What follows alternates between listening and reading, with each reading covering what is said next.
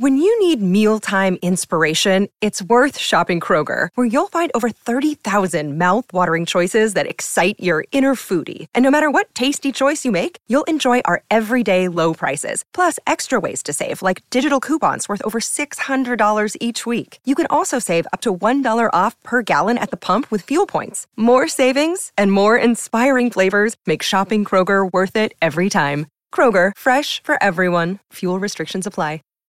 When you need mealtime inspiration, it's worth shopping Kroger, where you'll find over 30,000 mouthwatering choices that excite your inner foodie. And no matter what tasty choice you make, you'll enjoy our everyday low prices, plus extra ways to save, like digital coupons worth over $600 each week. You can also save up to $1 off per gallon at the pump with fuel points. More savings and more inspiring flavors make shopping Kroger worth it every time. Kroger, fresh for everyone. Fuel restrictions apply.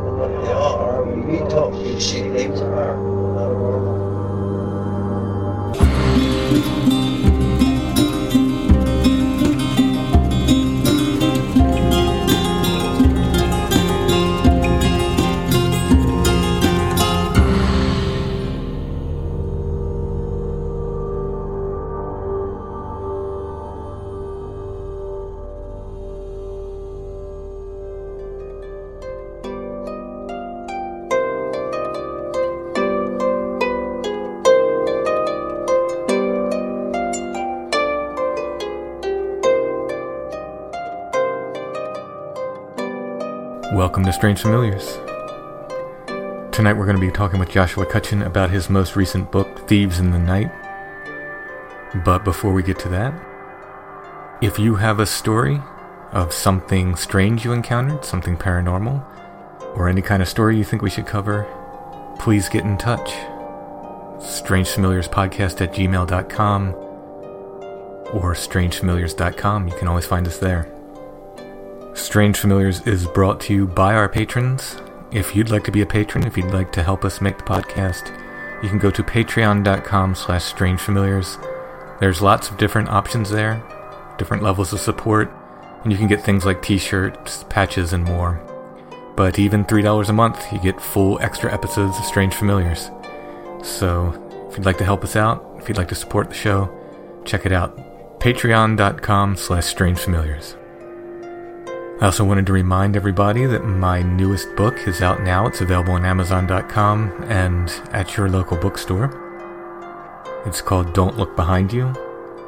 You can find it by typing in the title or by typing in my name, Timothy Renner, at Amazon.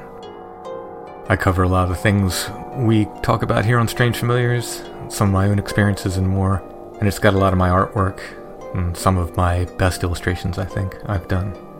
That's Don't Look Behind You. Again, it's at Amazon or wherever you buy books. The reaction to the Broken Circle series was wonderful. It seemed everyone really liked it. They were definitely fun for me to put together. It was a lot of production work and it was hard to get the audio even and so forth. When we do shows like that, we're using multiple different recording methods. But I did my best and everybody seemed to like it, and I'm excited about that. And we'll be doing more like that in the future. Uh, maybe not necessarily true crime, but some more kind of produced episodes like that. They take a long time to put together, so we can't do them all the time. But we have more like that coming up. I'm glad everybody liked it, and like we said, hopefully we'll have more information on Jenny Beam and, and a follow up to the Broken Circle in the future. So let's get to our conversation with Joshua Cutchin.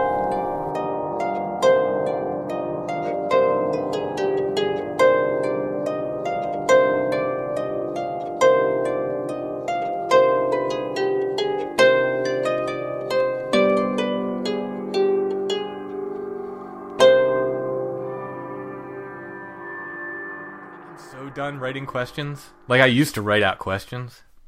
First of all, half the time I'd never read them anyway, and then the other half of the time, whoever I'm talking to has either answered all the questions on their own before I ever got to them, or said much more interesting things that, that led down different paths anyway. So That's probably what's going to happen. yeah, and before we get done, remind me, I'm going to have you choose two random numbers, and they will be for the book giveaway. So, Oh, geez. Okay, cool. but we'll do that a little bit later. Let me get a drink, and then we'll get started. Joshua Cutchin, my future co-author. Welcome, to Partner in Familiars. yeah, welcome to Strange Millers. We'll talk a little bit about that. Of course, we don't want to give too much away because it's so far down the road. The end is nowhere near in sight. Yeah, it, it's only just beginning. Yeah, yeah. Actually, actually, there's you know there, there there are some things I think I'm sort of rounding the corner on in terms of getting some of my stuff squared away, but I still have a lot of stuff to look into. I just ordered Rob Briggs's books and finally getting around to digging into George Hansen, The Trickster and the Paranormal, and then actually tomorrow morning I'm waking up uh, bright and early. And I'm getting out to the library at UGA to sort of dig into some stuff that's out there that, you know, those books that you don't want to buy because there's like one thing in them that you think might have something in it. right. So yeah, so that's that's where I'm off to tomorrow morning. First So thing. That's a good question, and and I wonder this myself because I have a very a malleable schedule. Now the podcast has has somewhat firmed that schedule up a little bit, but for instance, I don't have a specific thing. Like when I wake up, I you know I will work on something, write a book, or I will you know write on a book, write something I'm working on. I'll work on the podcast, or I'll do some research. But it's not like I have a scheduled time. Like between you know 11 a.m. and 1 p.m. I research, and 1 p.m. and 2 p.m. I write, or whatever. Do you have a set schedule like that where when you're doing writing? I mean, uh, uh, of course I don't because we're people with non-structured lifestyles are, are brought to the towards this sort of thing. You know, um, it's more about the times that I have that are things. But you know, my schedule is not conventional as it is. I mean, I, I pick up gigs here and there, and I even my like standard visiting schools to teach gigs they fluctuate from week to week because of school schedules and because of you know I was supposed to have a student that I saw for a lesson tonight he had to cancel for you know various reasons so I'm I'm never really ever doing the same thing all the time so I carry a couple of books that I need to look through in my in my car and my biggest problem is that I don't know how to stop working in a lot of ways. So if I'm not doing something music related, I'm always almost always doing something that's you know pushing my next book project forward. You know, so I'm doing, looking up stuff online, even when I'm supposed to be relaxing. You know, I'll, I'll be playing a video game with my podcast on, listening for something. I mean, there's so many little leads here and there that just come from mainstreaming eight or nine different paranormal podcasts every week. Right. You know, and it's not even like something is mentioned, like a case is mentioned. It's just some, someone will say something, and then you sort of like you know draw this A to B to C sort of diagram that says, "Oh my gosh, I can't believe I never thought of that." You know. Oh yeah, That's- I mean that's the big thing, connecting yeah, A to B and B to C. I, I guess that's one of the biggest kinships I've felt with you. That I think is something we both really enjoy doing. It's like, oh wait, now here's this. Now this is you know, what about this? yeah, yeah, that. And I was thinking about this today because I'm literally like, I, I feels a little bit like Christmas tonight. Going to the library tomorrow. like I'm really excited to. I've got a list of about 25 different books that I need to look up, and I'm gonna go there and I'm gonna, you know, get, get all the information that I need. And, and from what I gather of, of your method, like that's sort of, I can imagine you going into, you know. I imagine that you approach the libraries and research in the same way. Like, yeah, I always feel like Gandalf, you know, dusting off, Yeah, dusting off something in the Minas Tirith library. You know? I yeah, I just I love research. I have a you know a good friend who uh, is way more part of academia than than I will ever be. Who has Right. suggested like, why don't you you know do research professionally for people? I'm like, well, I would maybe if the paycheck was there, but I certainly love doing it myself. I could just you know, and I never stop. That's the other thing that I'm getting ready to publish the second book on Toad Road. I never thought I'd get two books out of that. Never thought I'd get two books out of that. But I, you know, I I keep researching. I keep finding stuff and like really cool stuff. I'm like, all right, that that should have gone in the first book, and then suddenly I had en- enough for a second book. Yeah, well, you know, the, the problem with doing research professionally is that if you if you're in that sort of a gig economy, you, you end up researching the cost of you know shoes in Victorian, you know, in, in, in Victorian brothels or something, and that's something just absolutely inane. But uh, I think that I think that this new book of yours is going to be pretty darn special. I like it better than Beyond the Seventh Gate myself. oh thank you. I, yeah, I, I think it's there's more of me in it, so I was able to write more of me in it, if that makes sense. Sort Yeah. of. it was more than just stating, you know, this happened here and that happened there. You know, there, there's there's more of me in there. So Well, you know, if somebody really wanted to do a Kraken reality show, they'd send you to like a portal area type place for a season. like that's that's the reality show. That's the next big, you know, the next big thing is they send you to, you know, Marley Woods or I mean, maybe not Skinwalker, but they send you to it's like, you know, some sort of obscure place and you just I mean, I I, I eat that stuff up and I don't think I mean, here we are, uh, you know, massaging each other's egos, but I, I really don't think anybody quite does it with the diligence that you do. Oh, so thank you. hats off for that. Thank you so much. So, the book that we're talking about, Thieves in the Night, A Brief History of Supernatural Child Abductions. Way back when you were beginning this, I had you on to talk about changelings. And I think you had just started the book then. And I, I almost felt a little bad. Like, are we giving away too much? But no, the, the book is thick with a lot of information in there. Yeah, they just keep on uh, keep on getting bigger, and I feel bad about it. Eventually, one of these days, and it might be might be our project. Honestly, something's going to need to be split in two. You know, a volume one and a volume two. Yeah. Um, there's a lot of yeah. information. Yeah, we've we've bitten off a lot more than we can chew for this next project, folks. I think sometimes. But anyway, um, that aside, yeah, I really sort of went.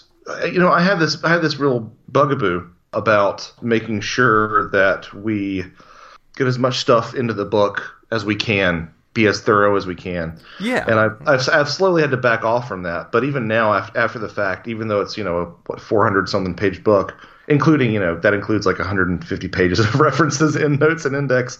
Um, but even, you know, setting that aside, I still see books that might have just a slight variation on one of the stories. And because, and I'm just, I just, I get upset that I wasn't able to include it. So Oh, that's yeah, the yeah. That's the hardest part for me. We've talked about that before. It's inevitably whenever you publish a book, you'll find something afterwards. Even even with the historical Wildman books, I find articles you know that could have gone in the Pennsylvania book or could have gone in the California book all the time.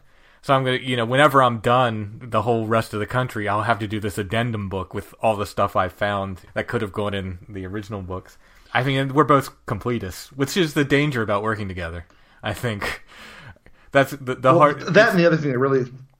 Oh, sorry, go ahead. Uh, well, I just it's going to be difficult for either one of us to convince the other one that doesn't need to go in there because we're both completists. You know what I mean?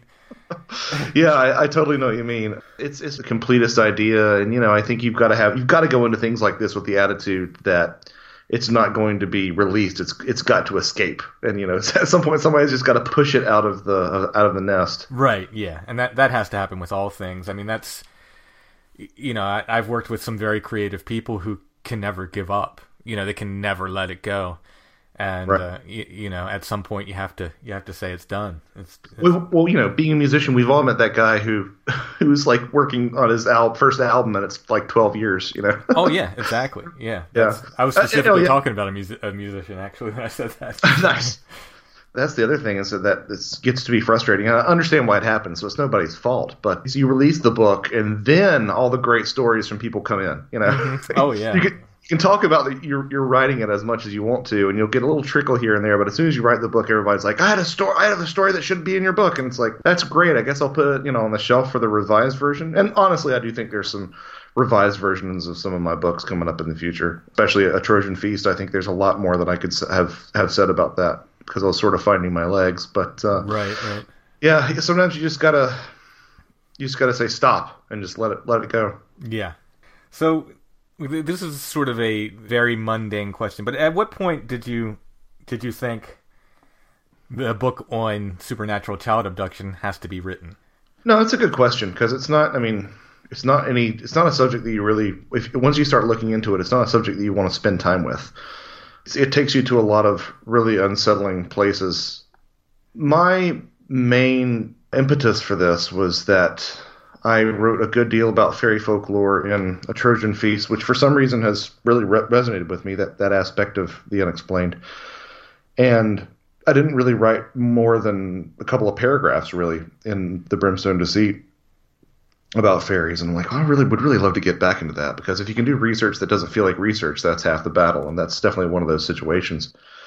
So I looked into that, and I thought, well, that's that's a good reason to do it. And then you know, part of it was me trying to square up another aspect of alien lore with fairy lore, and vice versa. You know, specifically the alien hybrid concept, the idea that human beings are having their DNA combined with extraterrestrials.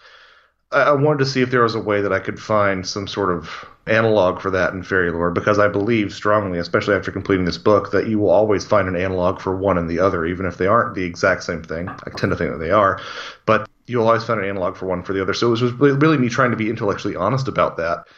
And then lastly, you know, um, once I started going down those two routes, the, the really the real clincher was the fact that there isn't a one-stop shop for changeling lore anymore. The book that I've referenced a couple of times in some other shows is from, I believe, the 1930s. It's only in German, and there are only a handful of copies um, still available. Uh, it's called Der Wechselbalg. Uh, and so, the, the, obviously, there isn't really, you know, your sort of one-stop shop for finding out changeling lore, and especially in English, but especially in print, and especially, you know, readily available. Those were a lot of the different reasons why I sort of ended up looking in this direction. And uh, it's, I generally have not been a person who has been because you know if you if you if you if you run around and you know especially the evangelical circles they'll say that you there are certain things that you don't need to put into your mind. You know certain media that you shouldn't watch because it can actually open you up to things. But after spending some time with this stuff i kind of wonder if that's not the case you know taking a look at these things because it is such a dark place. And even if there isn't something metaphysical going on there you can't unread some things that's for sure you can only look into you know stories of people gold plating human fetuses for magical occult practice in Thailand and, and, and, and, and, and, you know, go to sleep easily. It just doesn't happen. Right. And we're talking about, for the large part, uh, you know, missing children, kidnapped, presumably, for whatever reason. So it, you know, it, it's, it goes to a dark place. But I really like the conclusion you make at the end, where where you talk about basically this is part of re-enchanting the world, and you phrased it much better than I did. But but, but to paraphrase it, you kind of said even if fairies aren't real, they provide a sort of magical way of looking at trees or, or, or you know so forth of, of interacting with nature say um my own like what i've been saying lately and i've come to it like this. Like so I used to say like, well, isn't it neat that these fae stories and these this folklore from the past sure sounds a lot like things we're talking about today. And I've moved to that even further where I say and and I'll I'll quote myself when I said like maybe what we were calling fairy tales are really just tales of the fairies and maybe those were cryptid reports that you know they get changed over time it's a little bit of whispering down the lane but also we're looking at things through a different cultural lens now. Because there's so much in common. Like we could spend I don't know how many episodes just drawing uh, equivalencies between changeling stuff and alien abductions and Sasquatch stuff and et cetera, et cetera, et cetera. Which is a great deal of what you do in the book in a readable way, but you know that's that's where I'm living lately. You know what I mean? I, I don't know that it's you know it's nothing I have to win you over to certainly. right. But well, uh, I, I I personally believe that one of the most um, retarding things to this particular venture of studying the unknown has been the manner in, in which we have siloed ourselves off into these different sort of discrete camps. I, I think that it's really stymied growth. I mean, you have some people who who want to take one of those things, one of those silos. And honestly, I'm guilty of this to some degree. But people who want to take one of those silos, I think the ufologists are the most guilty of this, and blanket that with everything. Um, you know, so Bigfoot is an alien. Uh, you know, time slips are because of aliens. You know, anything anomalous is, is because of extraterrestrials. Similarly, you know, you have the well, again, some some of the some of the more ev- evangelical circles Christianized circles that are saying that everything is demons. And I, I think that what they fail to see is that the, the, the failure in that perception is that any one of those concepts is right on its own. You know, we, we have we have five silos and one of them is correct and all the other ones have got to nest into it when they're not really seeing that they're all separate things in, inside one silo. Like I, I one larger silo. In other words, the five Russian dolls are not going to nest in them inside themselves. They're nesting and they're just in one giant nesting Russian doll. Right, right, yeah. Um, and and you know, I think that people probably get me a little bit wrong when I talk about fairies all the time because I fairy lore is extremely resonant, and uh, we've talked about this some, I believe, but there's a problem because fairy used to be kicked around the same way that we kick around the term supernatural. So a lot of people would say, "Oh, that's of fairy," or "That's fairy," and and so it looks like it's all fairy lore, but that just means that's just their way of using the term for supernatural. But having said that, um, I think fairy lore is really explicative, but I don't think that the fairy lore is completely accurately describing these phenomena. It's a way of understanding these phenomena, but I don't think that a lot of the codified, structured, rigid ideas of fairyland being underground and you know I don't think any. I think I think it's an attempt to explain something, and I think that it's. I almost treat it as a means of linking different disciplines that are themselves within something else. You know, I don't know what I don't know what fairy lore is describing. I don't know what the extraterrestrial, particularly the the the, the uh, direct contact experience is describing not even really sure now after diving into this book uh, what the, these Bigfoot encounters are describing, but I'm sure that they're at least describing aspects of the same thing, if not the very same thing. And uh, one of those one of those threads that really runs through all these things. Honestly, I didn't think it would run through the Bigfoot thing as much as it has, but it's pr- pretty surprising. Is fairy lore, mm-hmm.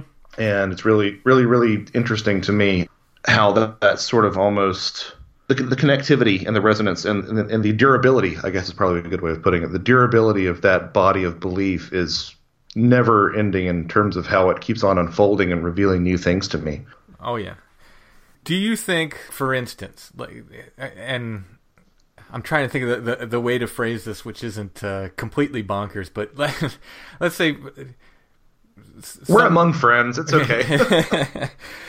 so it's an old fairy report, say, they're and they're talking about you know an elf or something like this, you know, some sort of weird creature that they say see. Let's you know, it's a little red cap or something. Do you think they were seeing the exact same thing that people are seeing now when they see a, a gray, gray alien, for instance? Or do you think they they literally were seeing something different? Like, I, I mean, culturally these things seem to change. You know, I mean, there's enough between them, but there's but it seems like things grow and change like with the culture, which is really really interesting. I think that a lot of the people that I think a lot of are sort of we're all sort of triangulating in on the same thing. And I know it's folly to think that we're getting towards an answer, but there are sometimes when I really wonder if we are. You know, I think there's a lot of strength in the model that Greg Bishop is talking about now, with the idea of co-creation, the idea that there is something objective, but we are bringing a lot of our own baggage to it. Mm-hmm. Um, it's not. The idea has a lot of antecedents, but Greg is really trying to sort of take it even further with ideas pertaining to information theory and other things like that. You know, I think you have to say that there is a there is a user generated component to this. I mean, that has to be the case because there are similarities certainly between the fairies of yesterday and, and the gray aliens of today, let's say. There are similarities between the Ghillie Dhu or the Woodwose or the Green Man and Sasquatch, but they're not a one to one match in all cases. Some cases you'll find they are a one to one match. Right. At the same time, um, you have things, sightings today, fairy sightings today, that are unambiguously of little people, you know, that seem very much of a different flavor than those gray alien inter- interactions. So, you know, I think that they're probably the same thing is there, but the same thing is not seen. If that makes any sense. Okay. Yeah. Um, for for whatever for whatever reasons, uh, you know, individual bias, um, the way that the phenomena wishes to be seen, perhaps some features of the land or something along those lines. I mean, it's interesting. I I feel like one of the best models out there for really explaining these things is really, you know, Neil Gaiman's American Gods, which is, you know, this idea that people bring their belief systems and their gods with them and they tend to inhabit parts of the landscape. I mean, that's the reason that, you know, there there are certain fairy traditions that were imported into the eastern coast of Canada and the, and the uh, you know the, the Northeast as well. It's this, it's the reason why you know you might have stories of pixies in Wales amongst a mining community that was mostly settled by the Cornish. You know, you don't have pixies in Wales. Pixies are Cornish. But in terms of the, the people, they brought those beliefs with them. And because they brought those beliefs with them, that was what was perceived. That's what was seen. Right. And I know it's kind of silly to say fiction might be closest to uh, closest to, to reality, but sometimes, you know, especially if we're dealing, if, if, if we're in this sort of imaginal realm, perhaps that really is sort of what's going on. Yeah, and and I think you know when we get into this area of folklore too, a lot, a lot of people, and this is a big you know drumbeat of mine. A lot of people like equate folklore to fiction.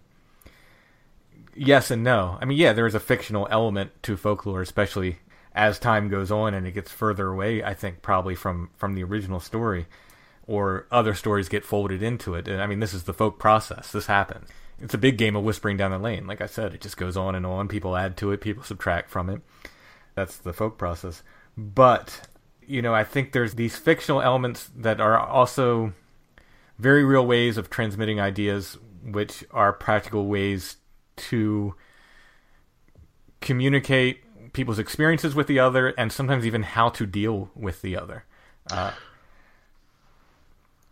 right. And I think that instead of looking at the object, we should really be looking at the effect on the witness. And I know this is something that gets kicked around a lot, but I mean, if you look at the motifs and you look at the emotions that are inspired, they are extremely consistent. You can treat these things as being, you know, reskinned versions of these older mythologies. Right. And you know, and but but sometimes you have to sort of squint and look sideways at some of these motifs and how they're expressed. I think something that gets lost a lot is the fact that a direct inversion of a motif can be an expression of the same motif. So one of the things I talk about in the book is how, you know, in the changeling stories, beings from the other world would take a sick child of the other world, leave it in the human world, and take the desirable, healthy human child to the other world. So that, that, that doesn't quite map on to what you see in modern hybrid stories. There are similarities between the way that you know alien hybrids look and the way that changelings looked, and the, I, I, go into some of those motifs. But what you've also got to look at is like the indigo children idea or the star children idea is a clever inversion of that. So you have these beings of the other world taking a more desirable child from the other world and leaving it in the human world. Similarly, you know, uh, there are some ideas that twins who one of whom might die in the womb. This is actually a pretty pretty new age concept, but the idea that if there's a twin that dies in the womb, well, that's the perfect child, and and it's living amongst the extraterrestrials, while the less perfect human child is the one that survived. And again, this idea that of the dead living amongst extra, extraterrestrials really does resonate with that idea of fairies and the dead and the way that they would often commingle. Similarly, finally, you know, in a lot of these sort of star child scenarios, it's often said that the child may feel as if their human their human parents are not their true parents. And again, that's another sort of inversion of the changeling motif. It's the humans instead of the humans not belonging to the child, but also the adults rather than the children being the ones who have been, you know, sort of supplanted. So you have to sort of look at these things. I think, you know, it sort of reminds me of of music. A uh, a sixth or a third are both consonants and they're different intervals but they're kind of the same interval too you know? If you right. have a yeah if you have an f against a d or a d against an f it still has the same sort of consonant sound. I'm sorry anybody who doesn't understand that understand that metaphor but that's kind that's kind of the way i feel about it. We should have a keyboard so we could demonstrate while we're right? Absolutely. Well let's step back and for those who didn't listen to the changeling show and shame on you if you didn't because I don't know how many episodes ago that was. The changeling sort of trope has been. I mean, there's there's no beginning to it, and and no end. I mean, it's it's, it's it goes right along, right hand in hand with humanity. You know, as long as we've been keeping records and so forth, and it's basically the fear or the the I guess it's the reality if it happens to you of something and coming and, and taking your child and often replacing it with uh, something that may or may not look like your child, but that is not your child. And this was blamed on fairies. This was blamed on all manner of, of supernatural creatures, depending on the culture. I mean, it was a very real fear for people. Yeah, absolutely, and I think I would argue that it's in some sense a very real fear today. I mean, I, once you start seeing this motif, it crops up everywhere. You can look at the first season of Stranger Things, where you know, spoiler alert. I don't know if you've have you seen it. Am I going to spoil yeah, it for no, you? No, I've seen it. Okay, so spoiler alert. Uh, hide your ears if you haven't seen it. But they find a uh, a fake body of Will Byers, and that sort of that has some of the fingerprints of the changeling phenomena, you know, in the, in the terms of the dead and lifeless stock. Similarly, I would argue that the entire second season is almost a changeling story in and of itself. You know, he's he's come back from the other world and he's not himself. There's Right. something inside of him. But it was, you're right. It, it was a very real, real fear, and the fact that it was as culturally widespread as it was, I think, you know, warrants uh, should give us pause. You know, you look at there's similar beliefs in uh, Africa, you know, obviously all throughout Europe, some parts of Asia. Uh, I, I, one of the things that I always find really interesting is, you know, the fact that you can basically almost do a one to one mapping of, of the jinn onto fairies as well. Um, yeah, yeah. it's interesting. It's interesting in I, in the British Isles specifically. There is little evidence for the changeling motif prior to Christianity. So there's a lot of there's a lot of like I wouldn't say Christian baggage, but there's a lot of almost Abrahamic baggage that sort of talks about the, these this idea of substituted children and about children who are not of their parents, who are not of sometimes you know the body of God or whatever but I mean, it's it's such a pervasive theme, and even you know, I mean, even again, looking at pop culture, you can look at any story about uh, you know a, a killer child as almost being sort of a, a changeling motif itself.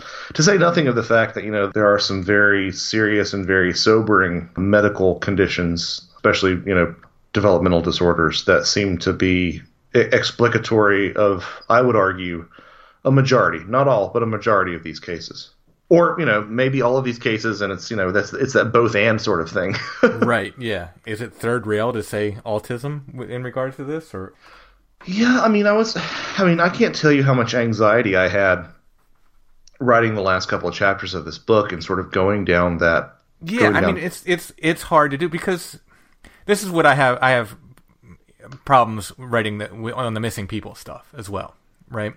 F- For modern cases especially. This is real stuff that just happened to real families, and when you start laying these kind of supernatural explanations over it, it doesn't feel like a kind thing to do. Does that make sense? Oh, 100%. I mean, Yeah. and, and, and, and, and to have someone who is struggling with these issues and to say, oh no, your child is really blessed by fairies or something. it's just, I can't, I can't imagine. I mean, I, I'm, I'm chuckling because it's such an uncomfortable idea. But, uh, but at the same time, I think that a we as as paranormalists in general have to get comfortable with the idea that something can be two things at once. You know, something can have multiple explanations at once. So maybe sometimes people were actually taken by fairies, and maybe sometimes people were suffering from a birth, from a developmental disorder, and maybe sometimes people were you know touched by the divine and had a developmental disorder. I mean, you know, there's there's certainly enough cross cultural interpretations to suggest that possibility. But it's it's a fine line to thread. I actually consulted with some friends of mine, a couple different friends who actually have children who have certain developmental disabilities to say, you know, am I is anything I'm saying here super, you know, offensive? Or, you know, is there is there anything that you would change? And they had very little to say in, in terms of that topic, which I realize that, you know, a couple of people don't speak for an entire community. Right. And I'm sure if I'm sure if this book got national recognition, I would have my share of hate mail. um, but but I, th- I think that there is something. I think that there's something in there. I don't know exactly how much of it is applicable, but there's something in there. There's something in that hypothesis that you know these people who are touched, to use that you know old-fashioned quaint term, might actually have you know some sort of spark of the divine, or actually have had some sort of contact with the divine. it's more uncomfortable, I think, to apply it forward than backwards. And, and by that, what I mean is say it's easier to look at back at these some of these changeling cases and and wonder was that just autism happening, Mm. you, you know, as opposed to applying it forward and eh, to you know modern cases of autism and saying is this a changeling thing? Yeah, it, it, it, at the same time, that's a central failing of the way that we interpret a lot of afflictions in you know medieval society. A lot of people think that if you were epileptic, they would deem you a witch, and that's not quite the proper interpretation. In some cases, yes, but in other in most cases, it was it was deemed that witches caused epilepsy. Um, similarly, you know, it was believed it wasn't believed that if you had a cleft palate that you were a fairy. It was believed that the fairy might have caused that cleft palate. In that sense, you know, these like a cleft palate was something that there was actually medicine that existed to remedy that condition in a very physical way. So a lot of times we conflate cause with sort of a an identifier of these people who are touched by the other. So I, I think that we consider our ancestors unintelligent at our peril. And I think that there, I mean, if you look at the, the literature, there really is no shortage of people who were quick to interpret changelings as this one's just a medical disorder, this one's a medical disorder, this one's a medical disorder. Oh, wait, this one's different. and, and sometimes, you know, now and again, you do find that in the mm-hmm. literature. Well, I guess I'm guilty of that as well. It it is easier to what is a fault to look back and say, you know, oh they were they didn't know what they were talking about. And again, I you know I I've talked about this in regards to my Bigfoot books, the historical ones, where you know no people knew what they were looking at. You know, just because it was the 1800s, it doesn't mean they were some dumb farmer who didn't know the difference between a raccoon and a and something that was eight foot tall and walking on two legs. You know, Right. I've been guilty of it myself, and I've I've called people out on on the same thing myself. And I think there is some of that that you have to, you know, if you're being honest, you have to look at and say, well, this is, you know, this is a little bit. I mean, especially with what you look at, you know, there's so much yellow journalism and you know an effort to sell papers, and then you have people pushing particular rel- religious agendas.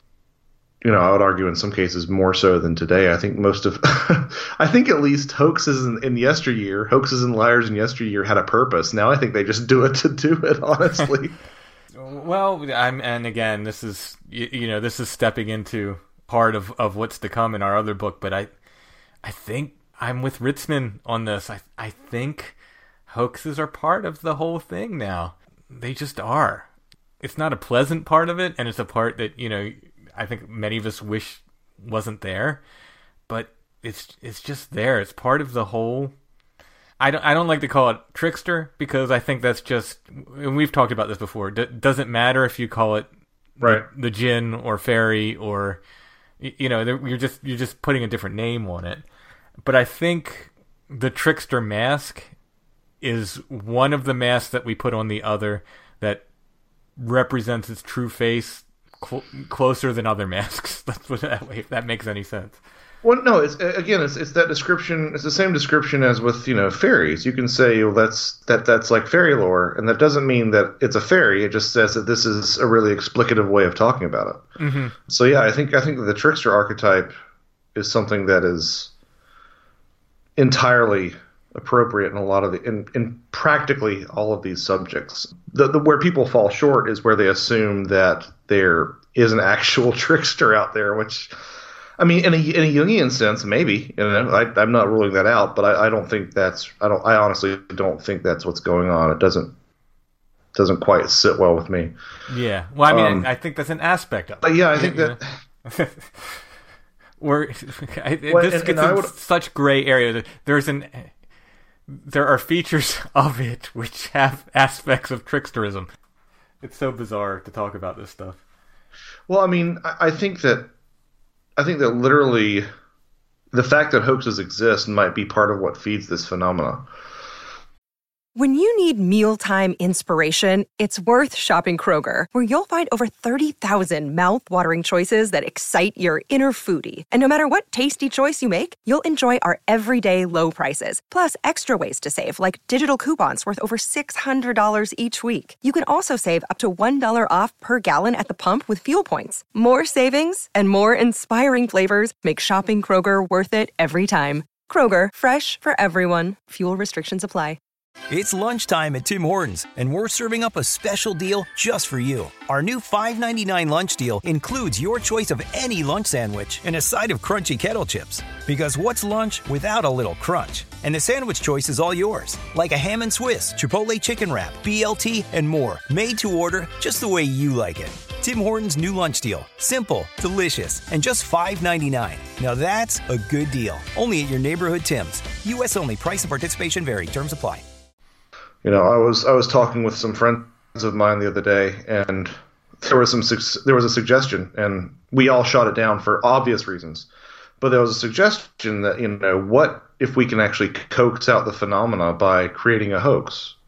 you know, mm-hmm. in this sort of conjuring of Philip sort of way. I mean, I mean you're familiar, you're familiar with the conjuring of Philip, right? Uh, not off the top of my head. Oh, okay, great. So there was a, a group, and I'm probably going to get some details wrong here and there, so forgive me, anyone who's listening. But there was a group of psychical researchers who said, let's try to fashion a ghost from whole cloth. And through a series of different, you know, different controls that they had, they came up and agreed upon a story of a fictional boy who had died. I believe they deliberately built some inconsistencies into his story, some yeah, some anachronisms, things like that into his story. But they had this entire backstory for him, and they had the story that he was part of, I believe, this particular house. And anyway, they came together and they began sort of meditating on this, and then they actually literally tried to reach out to this this boy's spirit, even though he never existed, Philip. And you know, they started getting all sorts of all sorts of activity. I know that there was definitely you know uh, some table tipping stuff and some some mediumistic stuff and I believe some Ouija board stuff that all seemed to confirm this particular uh, this particular story. And I think there were some things that were more dramatic that almost seemed to suggest that there was uh, an objective third party intelligence. Wow, now I don't. I'm realizing how much I don't know about it. But I think I think I think the the, the fact that that exists, and, and, again, I'm sure apologies if I'm not getting this right. Um, it's been a while since I've read the read the story, but this is I mean this is a pretty well documented case of basically psychical researchers literally creating, fashioning out of whole cloth an entity. And it says a lot about the role that we play in this, but it also says, I think, some sort of role about uh, what we do in terms of how these phenomena might sort of jump onto things that we believe. Yeah.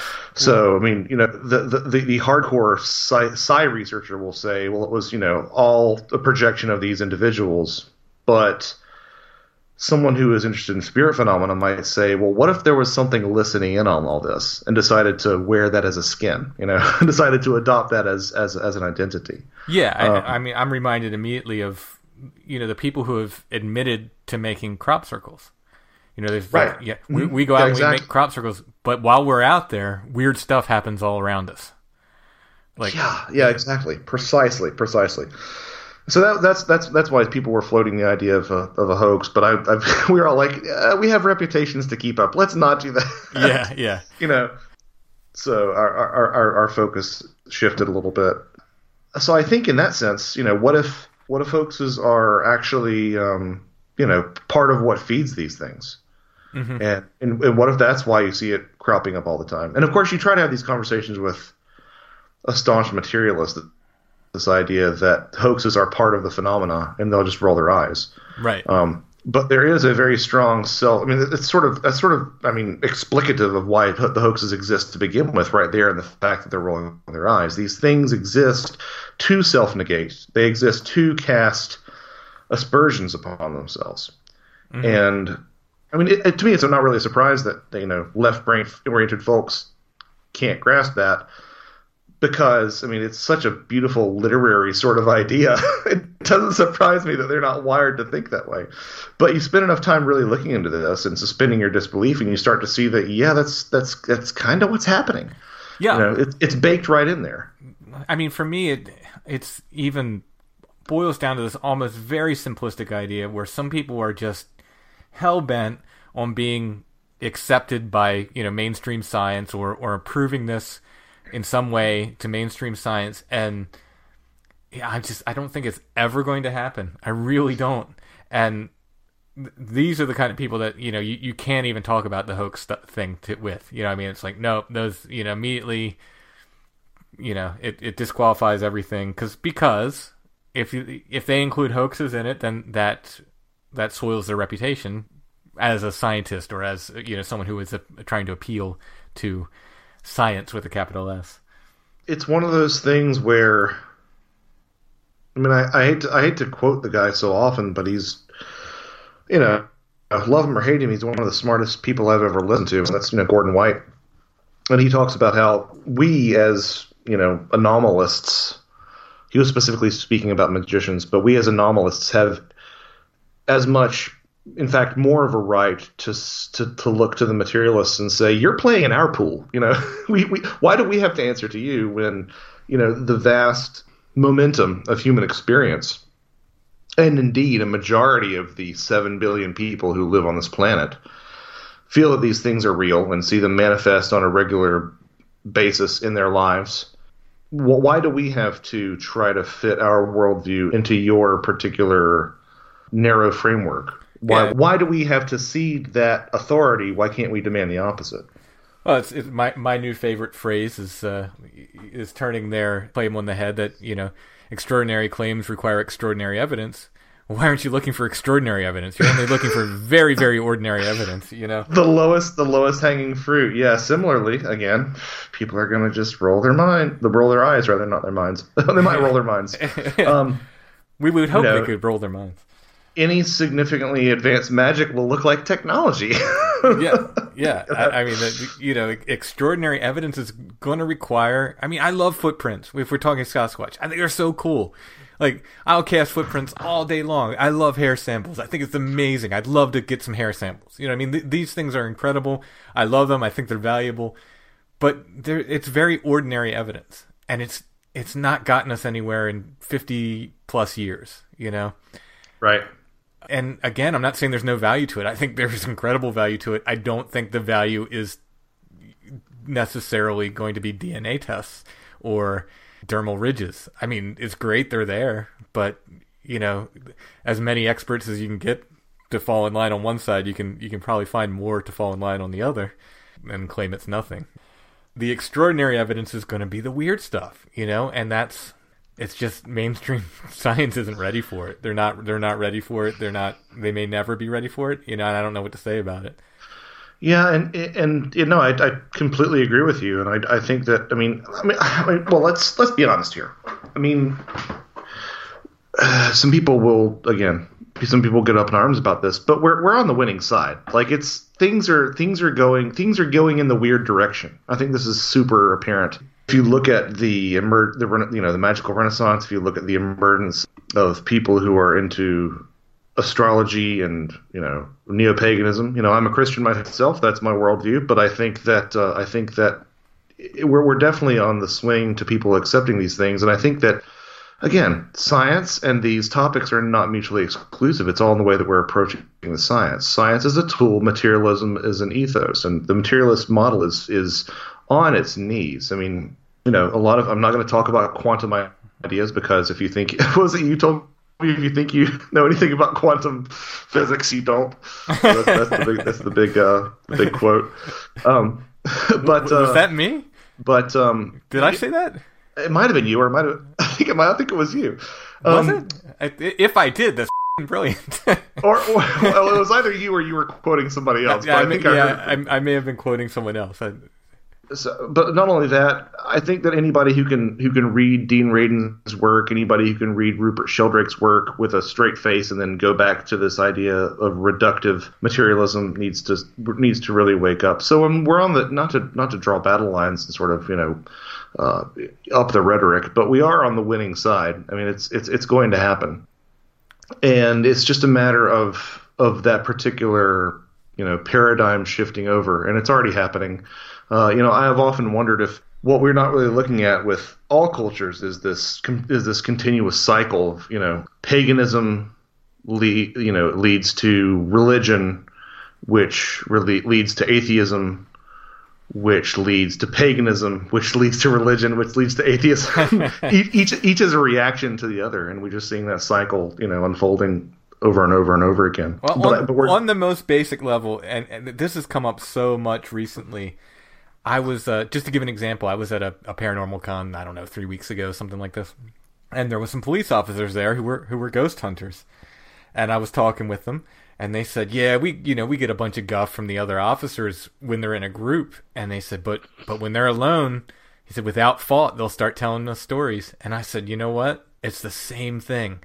Like I will have people who's like, yeah, I don't, I don't have anything weird. Nothing weird's ever happened to me. And then the, but there was that one time. Yeah, exactly. You, you know, and it's like, it's like everybody has something. And it's a matter of drawing it out of them. And, you know, sometimes that, that something's very minimal, but but it's you know it seems like everybody's got something. People all the time, you know, no, I don't. There's nothing. Well, there's that one thing, you know.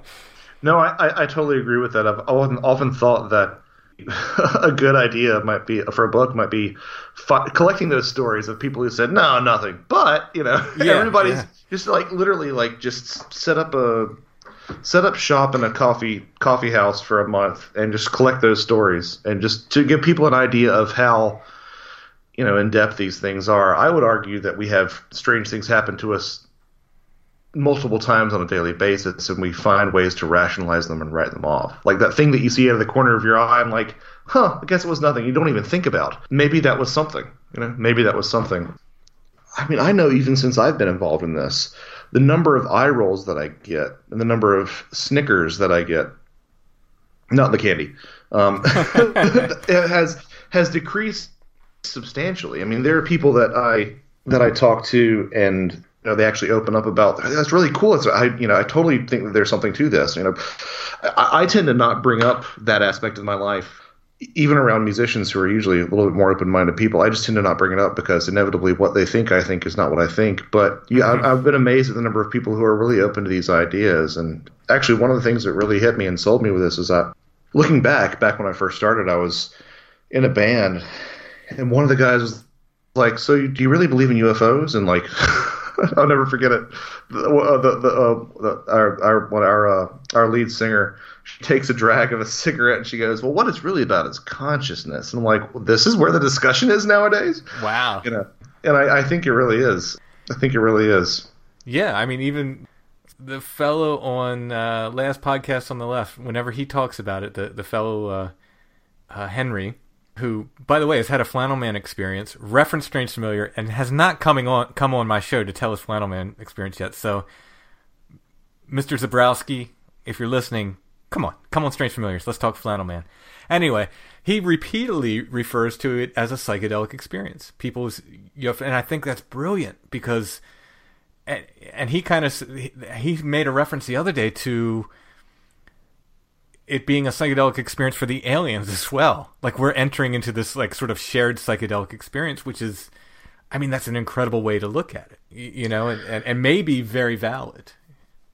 I mean, yeah. Well, that was that was one of you know the things that Terence McKenna. Well, first of all, let's let's back this up and say that my uh, you're you're sort of a Terence McKenna guy, right?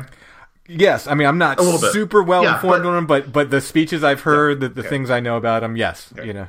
So yeah, let, let's let's let's take a step back, and I will say that if you are into any of these subjects and you aren't at least passingly familiar with some of the concepts behind Terence McKenna, I judge you so hard. Yeah, I mean, it, at least listen to some of the speeches. I mean, they're they're out there. They're easy to find, and uh, you know, if if you're looking for something to listen to or or something to get into, check him out because you know he's an incredible thinker. did, did psychedelics lead to this thoughts, or did he just have an incredible mind that combined with psychedelics? Is I guess that's the big question. Yeah, I mean, yeah, and, and and honestly, like I have not done any psychedelics. Some people would criticize that about my in my work.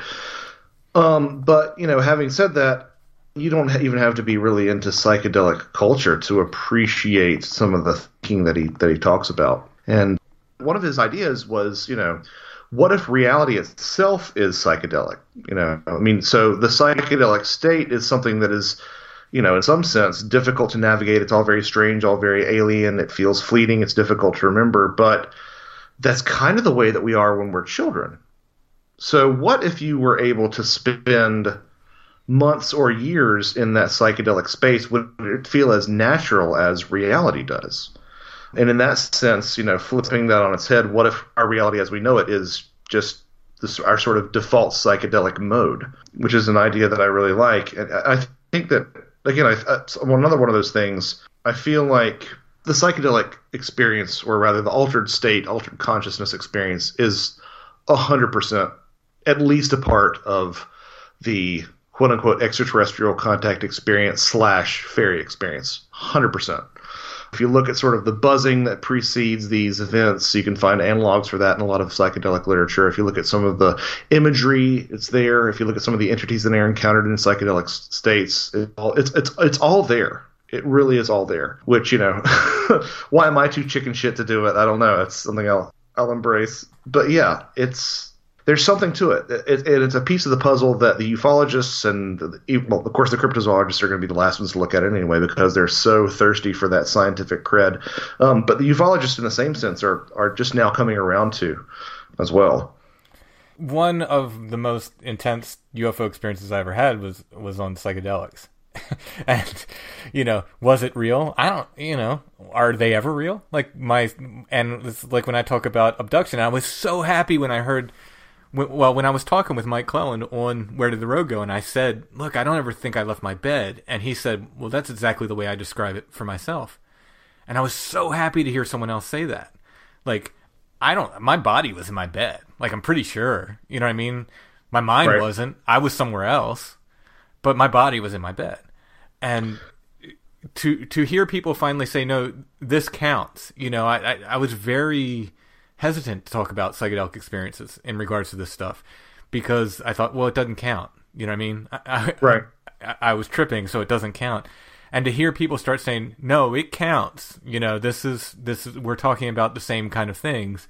Is uh, it's very encouraging. You know, and we have to start leaving this mind space. You know, where where it either is or it isn't. It either you know it's either a completely real ape walking around or or it's not well, no, it can't. You know, at the time people see it, I absolutely believe it's real. I believe they could reach out and touch it. It can reach out and touch them. Does that mean it's real in the same way that a squirrel is? You know, that's out there. I I don't think so. You know, I think it's it's more woven into this this experience of the other, which is just really really weird. Well, and I mean, so I think this is something that is going to need to be said in the forward of the new book. Uh, but and it is something that I thought of pulling out of a gas station, so I recorded it on audio. but um, it's intellectually dishonest to toss out strange Bigfoot reports. I firmly stand behind that.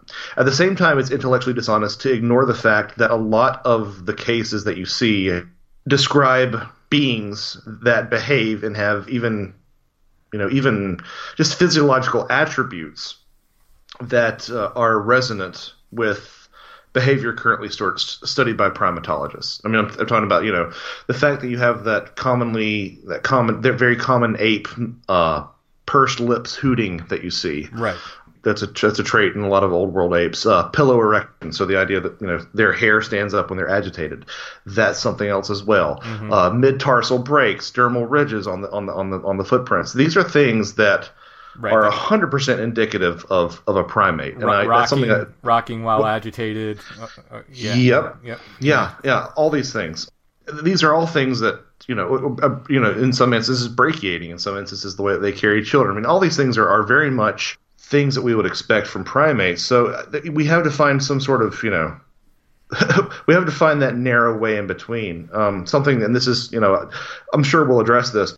I'm not, and I'm not going to be coy about it because I've said it at numerous junctures in the past. I'm really actually kind of, actually kind of uh, bullish on the idea that we're not looking at something that's reminiscent of Mike Clelland's Owls. So the idea that, you know, if you've read Mike's work, there he he does not make any bones about the fact that there are mundane flesh and blood owls out there. I mean, you can't unless you're unless you're living in complete denial. You know, that's you know that's a thing there are animals called owls, birds called owls. Birds are animals anyway. Um, there's always that person like, you mean a- animals or mammals? No, no, mammals and am- anyway. Um, but there are also times when the owls are strange, and there are also times when the owls exhibit attributes that are not like natural owls, and they are attached to something greater. And sometimes I wonder if that's not the case. Sometimes if there, I wonder if there's not like you know a, a relic population of actual flesh and blood hominids, and that sort of pageantry is adopted by this other sometimes. Because I mean, you know, if you want to get someone's attention, it's probably a better skin to wear than a deer or an owl. Yeah. But then you have these so like the owl thing. Like around site 7 constantly. You know what I mean? And they're they're perfectly normal screech owls. Like th- we're recording there. But they're there constantly. You know? Does that mean something? I I don't know, but it's certainly interesting. yeah, maybe. right, yeah. I mean, yeah. I, I, honestly, I'm, I've, I don't think I've ever seen an owl in the wild. I've heard them from time to time, but See, I was Uh, I was the same way until I read Mike's book. Yeah, it's completely bizarre. And and i i mean well you've you've read my book where i talk about you know i, I even felt like i had kind of a lack of owls and i was really sad about it. You know i i thought they should be on the i grew up on a farm. I thought we should have owls. Might have seen one or two you know cross in front of cars at night or something. Maybe maybe. But for the most part you know didn't didn't ever see one in the wild. Then I read Mike's book, and a whole bunch of you know, without giving too much away from my book, a whole bunch of owl synchronicities start happening, and then I start seeing them. I start. I saw one with Allison one day when we were hiking. I saw one by myself one day when I was hiking. There one uh, a uh, a barred owl took up residence outside my window. I actually recorded it for for patrons. If you go back uh, far enough on the Patreon thing, patrons, you can hear. I just stuck the mic out the window one night and recorded this barred owl as I was sitting here editing the podcast you know, and that all happened after Mike's book, which is just you wonder is, is it the kind of thing like Psychic TV in the old number twenty three, where they you know twenty three was this magic number, and uh, they once they point it out, you start seeing twenty three everywhere. But you know, was it simply the fact that they pointed it out? yeah. It's. I mean, it's, and that's part of the problem is that it's really easy to say as soon as you buy a Rav Four, you're going to see a bunch of Rav Fours on the uh, on the road, and I totally get that line of thinking. But sometimes it's the activity is so ramped up. Mm-hmm. Sometimes I wonder if you know. But again, it's that sort of baked in idea of you know there's no way to tell for sure. Right. it's that you know baked in. Yeah, but Um, I, I mean, the, to me, the the owl stuff I was experiencing was so of such personal significance that it was unignorable. You know what I mean? Oh no, hundred percent, hundred percent, and and that's you know that's that's where I tend to fall anyway. I mean, having said that, I I think I'm just sometimes I think I'm other deaf. I'm paranormal deaf. It's, Well, we'll try to we'll, we'll try to remedy that when you when you uh, come up this way. We'll try to get you to. yeah, but you know you, you say that I don't want you to remedy it too hard. You know. yeah, you don't want to like that. Oh man, sometimes it's just anyway. I, I, I I've been over the raccoon attack. You know, I, pray that was a completely mundane That's thing. You know, that's actually a perfect example because you would not believe the number of road-killed raccoons I've seen. oh yeah, Since yeah, you told me that. yeah. Ever since then, like I just I see them everywhere. I see them absolutely everywhere since since that happened. But hey, I don't know. I don't know. And then people started coming to me with these stories just completely randomly of like, hey, have you ever thought about, you know, animals, you know, supernatural things in the form of natural animals? And they start coming like, and right afterwards, people who hadn't heard the raccoon story, you know what I mean? Where I'm just like, oh, wow. Where, you know, I'm getting these stories of fairy groundhogs and spiritual cats and, and this and that, you know, things that appear to be absolutely natural, normal animals just start popping up around. I'm like, whoa, that's kind of weird. But uh, you know, who knows? That again, that's part of the thing.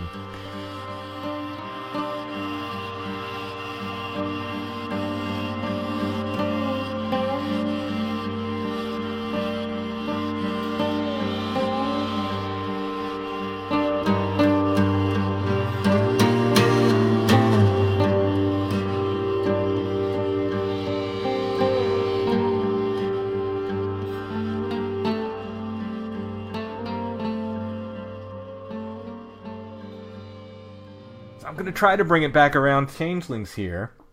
yeah, yeah. W- w- where did the road go? I think we we talked in when we talked changelings. It was part of the Iron series, so we talked a lot about about preventions for changelings. If you felt your child and we I don't think we did talk about this. So if if people felt their child was a changeling, wh- what did they do at that point? Well, some would skip straight to. So, so you could look at it this way: there are means of confirming a changeling, and there are means of retrieving your child and replacing the changeling with your own child. Some people would skip straight to those retrieval methods.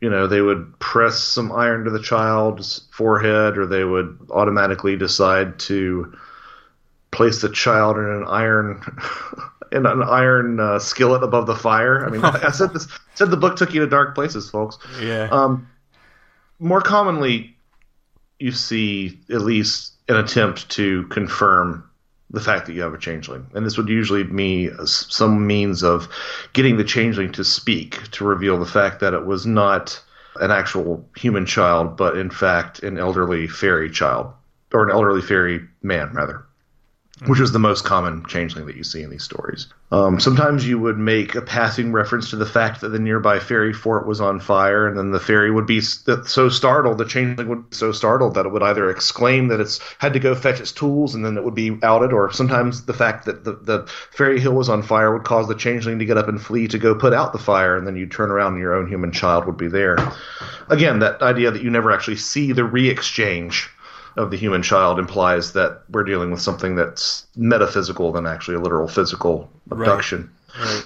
The most common method that you see, and there are a bunch of variations on this, are doing something nonsensical. Yeah, yeah, and, and these recipes, in a way, reminded me. They remind me a lot of like folk magic recipes. Like you know, they tell you to do these very specific things, uh, which which you know remind me of some of these recipes out of like the Long Lost Friend and stuff. Right, these very specific things that shouldn't have any significance, right? Mm-hmm. You know, you know, if it's almost like, well, I think I remember maybe this is this something that all kids do, or is this just me being weird? Now that I, I this memory just popped into my head, but I remember being a kid and thinking about making potions and like just taking things from around the yard and putting them into a pot and like acting like it was a potion. Is that oh no, I did that. I totally okay. did that. Okay, totally okay, yeah. cool. Uh, but it almost has that sort of feel to it, right? So in, in this specific case like so so the idea of creating this absurd space for this for this changeling again the idea was that you do something so absurd that the elderly changeling man would say because it was almost always a, a, male child that was substituted in these stories uh, the elderly fairy man would say i've lived x number of years but i've never seen this particular absurdity. Yeah, is it like boiling. Um, is it boiling water in an eggshell? Was that one? Yeah, yeah, the brewery of eggshells motif, and that that encompasses an entire spectrum of of different uh, behaviors that you could do. Oftentimes, you'd visit a fairy seer, a fairy man, a fairy woman, or you know whatever your indigenous sort of cunning man or cunning woman were, and they would typically prescribe among again. This is just one of like probably forty different methods that I detail in the book, but um, one of the most common ones was this brewery of eggshells method, and they would say that you should need to crack a bunch of eggshells and put water or porridge in them, and then set these cracked open eggshells by the fireplace. And eventually, the changeling would be so interested in this bizarre behavior that they would actually speak up and say, "What are you doing?" And you tell them, "Well, you know, I'm, I'm brewing porridge," or you know, again. The liquid in the vessel varies. Um, sometimes it was empty walnut shells. Sometimes in coastal communities it was shellfish husks or like you know clams or mollusks.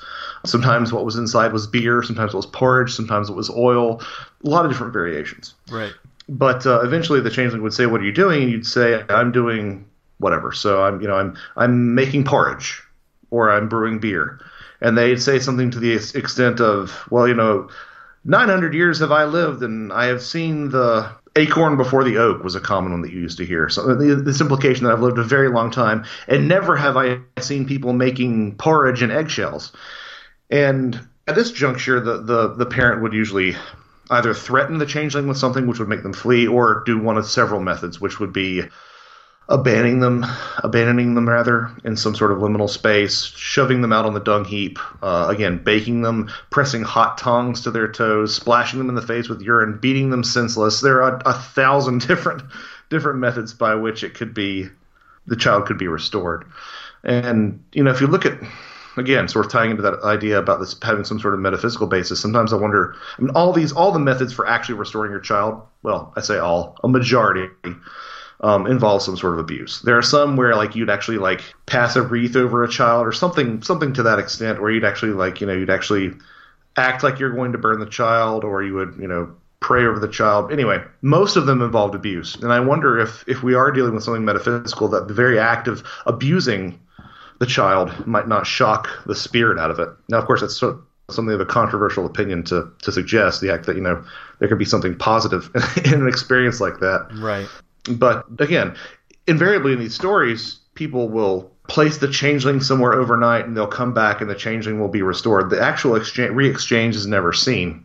Of course, the idea behind the abuse, you know, from a folkloric perspective, was that the fair folk would actually see that one of their own was being mistreated, and they would actually re-exchange because they didn't want to see one of their own people mistreated. It's one of those things where you could you could literally write a book just on the proposed medical diagnoses, the medical explanations for changelings. You could write a book exclusively dedicated to, uh, you know, these these children who were killed because they were believed to be changelings. Like that's that's a book in and of itself. And I'm not we're not even talking about adults that were killed. I mean, one of the famous ones was Bridget Cleary, who was a young lady who was convinced of whose uh, whose husband I believe was convinced that uh, she was a changeling and ended up burning her as well. Wow. so uh, adults were sometimes uh, exchanged. Well, I mean, and, and here's again another dimension to this. It's it's a big big big ball to big ball of twine to untangle here. But another aspect of this is ideas of enforced power structures and patriarchy, which is a word that I tend to not throw around too often, but it's very apparent that's exactly what's going on here. You have the fact that the ones who are most vulnerable to changelings are women and children. So, you know, the adult man is, is the one who's least susceptible to this phenomena. Ah. Uh, so it's, it almost is, you know, a means of keeping unruly children and women in check. Um, uh, you could sort of accuse them of those things. There's no shortage of stories where a marriage was dissolved because, you know, she's actually a changeling now. But uh, yeah, especially women and there are tons of women and ch- changeling stories of women who young young ladies or or women who died in childbirth that I didn't include. Um, I touched upon it just a little bit, but there are quite a few of of, uh, of adult women who were uh, who were exchanged with uh, changelings as well. Yeah. Well, let's talk about stocks, which is really really interesting. Like, I I guess maybe I'd heard of this before, but uh, there's a there's a lot of this idea of babies being replaced with logs. It's a weird one, um, and it's one that doesn't get a lot of play uh, because honestly, it's the least common substitute for children. But it's this idea that there would be some sort of inanimate object, typically a stock or a fetch would be a way to describe basically a log. But this could be anything from an effigy to you know uh, even a dead child sort of is behind this ideas behind this. But the stock is what we'll sort of focus on, which is the notion of a like I said, a log that's been glamored to appear as a fairy or as a human child, uh, and over time would sort of reveal itself to be stiff and immobile. A lot of people think this might be a way of explaining uh, sudden infant death syndrome, or uh, perhaps you know some sort of infant infantile paralysis. But there's some really interesting uh, ideas behind this this pretty innocuous idea of the stock. If you look at what stocks are in horticulture, they're a means of intertwining two separate plants into one singular plant. So there's this motive of motif rather of hybridity sort of built into that particular idea, which I think is really interesting if you look at sort of the alien human hybrid idea that you know there are these hybrids. Well, they, you know, got this sort of tangential relationship to the stock. What I found really compelling, and of course, so maybe I should back up why I'm even talking about alien human hybrids to begin with. So, I've, have drawn comparisons ad nauseum to these alien human hybrids in ufo- ufological circles. This idea that extraterrestrials will abduct an individual, combine their DNA with either exclusively extraterrestrial DNA or their DNA with another abductee and extraterrestrial DNA and create and gestate a human alien hybrid, which at some point will be presented to the mother typically the mother, sometimes the father, in a sort of baby presentation. And there are multiple aspects of this which find antecedent in fairy lore, uh, which we may or may not get into. I'm going to try to keep it that, sort of a little bit more focused. The descriptions of these hybrid children are a pretty close match for descriptions of changelings. Large heads, large eyes, spindly legs, a sense of being either too light or too heavy. Um, Interestingly enough, they do not seem to be cranky or overly hungry like changelings did, but they do seem to have the listlessness that you find in some changeling reports. The idea that they're just sort of hanging out. Having said that, we've already addressed this idea of the stalks, which is, you know, this idea that the changeling itself was actually a bit of a like a log. I was extremely surprised to discover that there is a school of thought among ufologists, not necessarily ufologists that I put a lot of stock into, pardon the pun. Um, but there is a school of thought that claims that anyone handling one of these human alien hybrids will have their points of contact fluoresce violet ish pink under black light. I'm not sure if I believe that or not, but I find it really interesting that chlorophyll is one of the substances that will fluoresce purpley pink under black light. So you have this, you know, to, to draw a direct comparison, stocks were basically logs, and you have people who handle these human alien hybrids showing up with what looks like chlorophyll on their hands. I think that there's there's something interesting in there. I don't know quite what to make of it. You know, the ufologist will say that means that he, aliens are plant based. um, you know, folklorists will say that means it's just a re- repetition of a motif. I don't really know where to draw that line, but I think it's interesting that you have that sort of plant uh, that plant connection even up through the modern day with with these human alien hybrids. As far as um, the reality of these stocks, I cited someone. You know, there are these. There's this phenomena of fairy artifacts all throughout the British Isles: fairy shoes, fairy chalices, fairy jerkins, fairy hats. Like these are these are supposedly relics that have been recovered. Some of them are quite compelling. There's actually, I believe, a fairy shoe that was recovered that was just maybe an inch or so long that was made out of mouse leather I don't know how is you. Is that the one Patrick Harpur talks about? Yeah, yeah, yeah. it is. Yeah, it yeah. is. I don't know who goes to the effort, and I don't know how you tan mouse leather. like I don't, um, and I don't know how you fashion a tiny shoe out of it. Anyway, having said that, fairy flags are another one. There uh, has been no real recovered fairy stock, which is really interesting. I, am not sure, you know, if that implies that it's strictly metaphorical or if there's. However, just, yeah, in your However, book, there is a recovered sort of Bigfoot stock.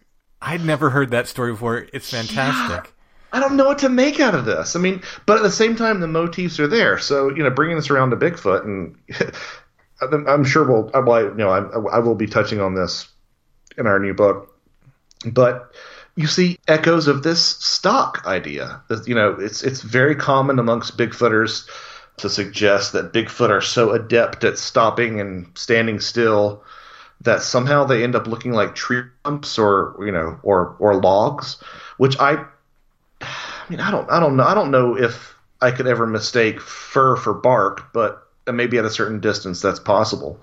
So not only have it sort of explained in that way, but there is a story out of uh, I believe it was somewhere in the Pacific Northwest. I think it was Idaho, where well, I guess Idaho is kind of the kind of the Northwest.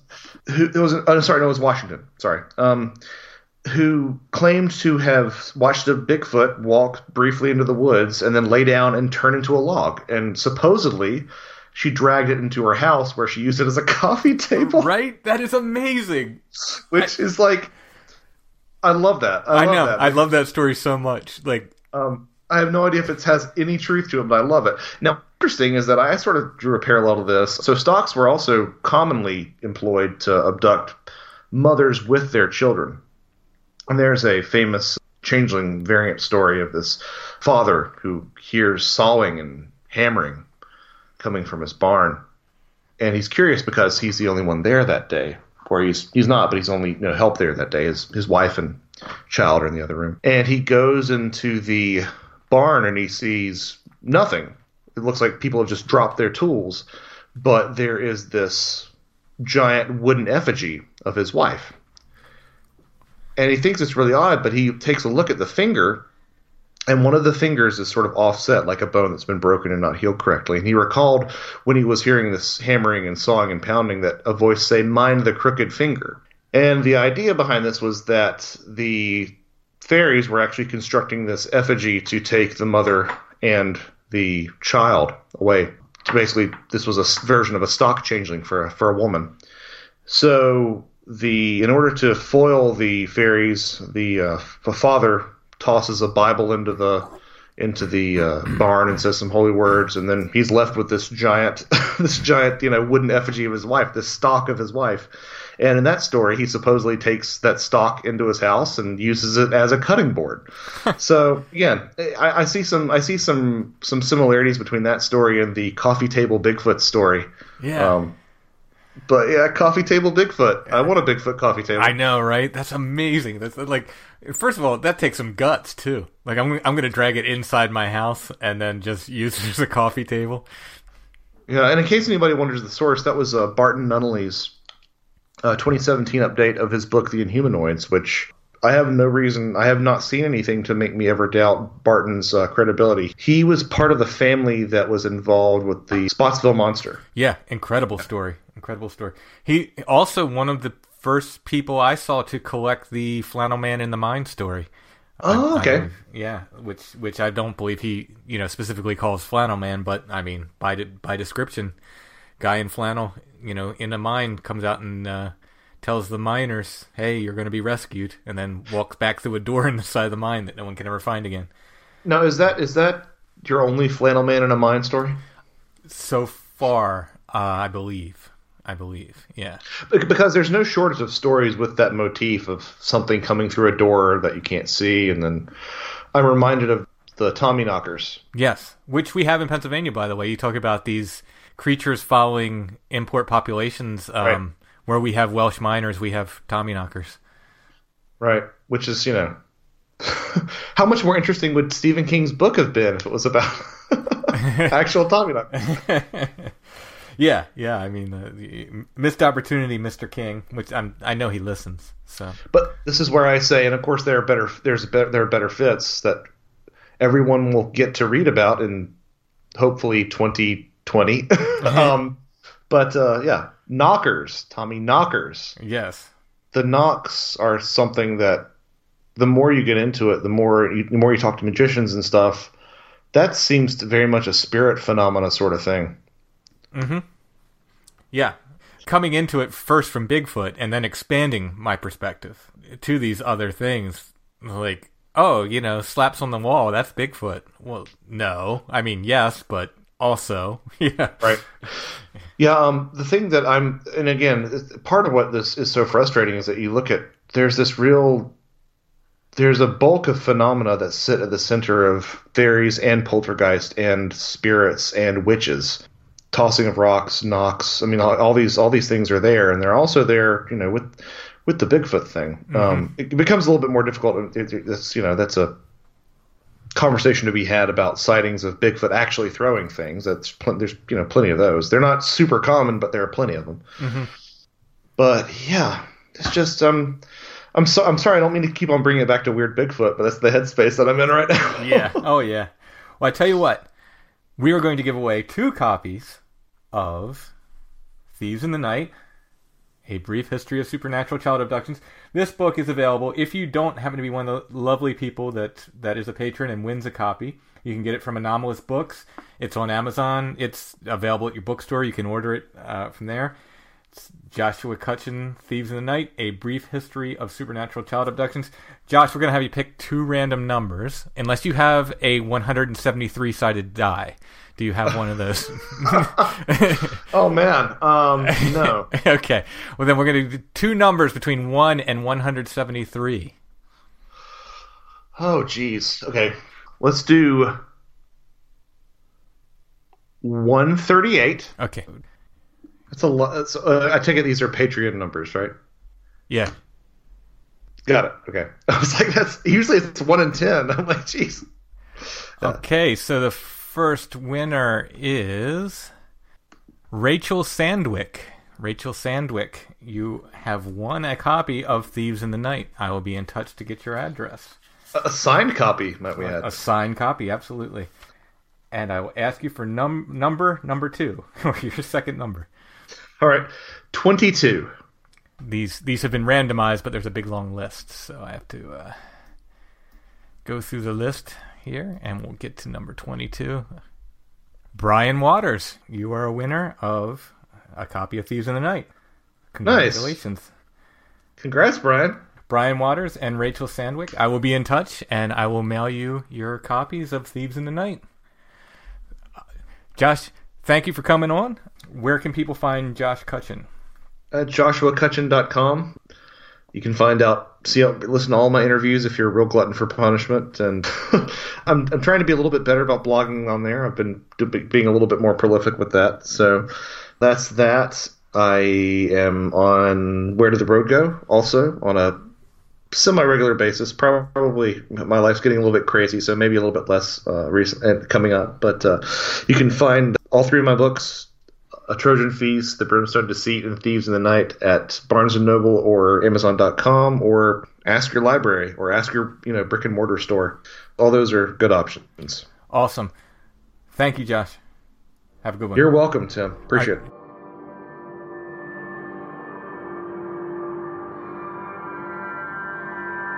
Strange Familiars is a production of Dark Holler Arts, music, books, art, podcasts, and more. DarkHollerArts.com. If you're on Facebook, look us up. We're facebook.com slash strangefamiliars. We also have the Strange Familiars Gathering group there, so you can check that out. Join and share news stories and interact with other people and so forth. Intro and background music is by Stone Breath. Go to stonebreath.bandcamp.com for more.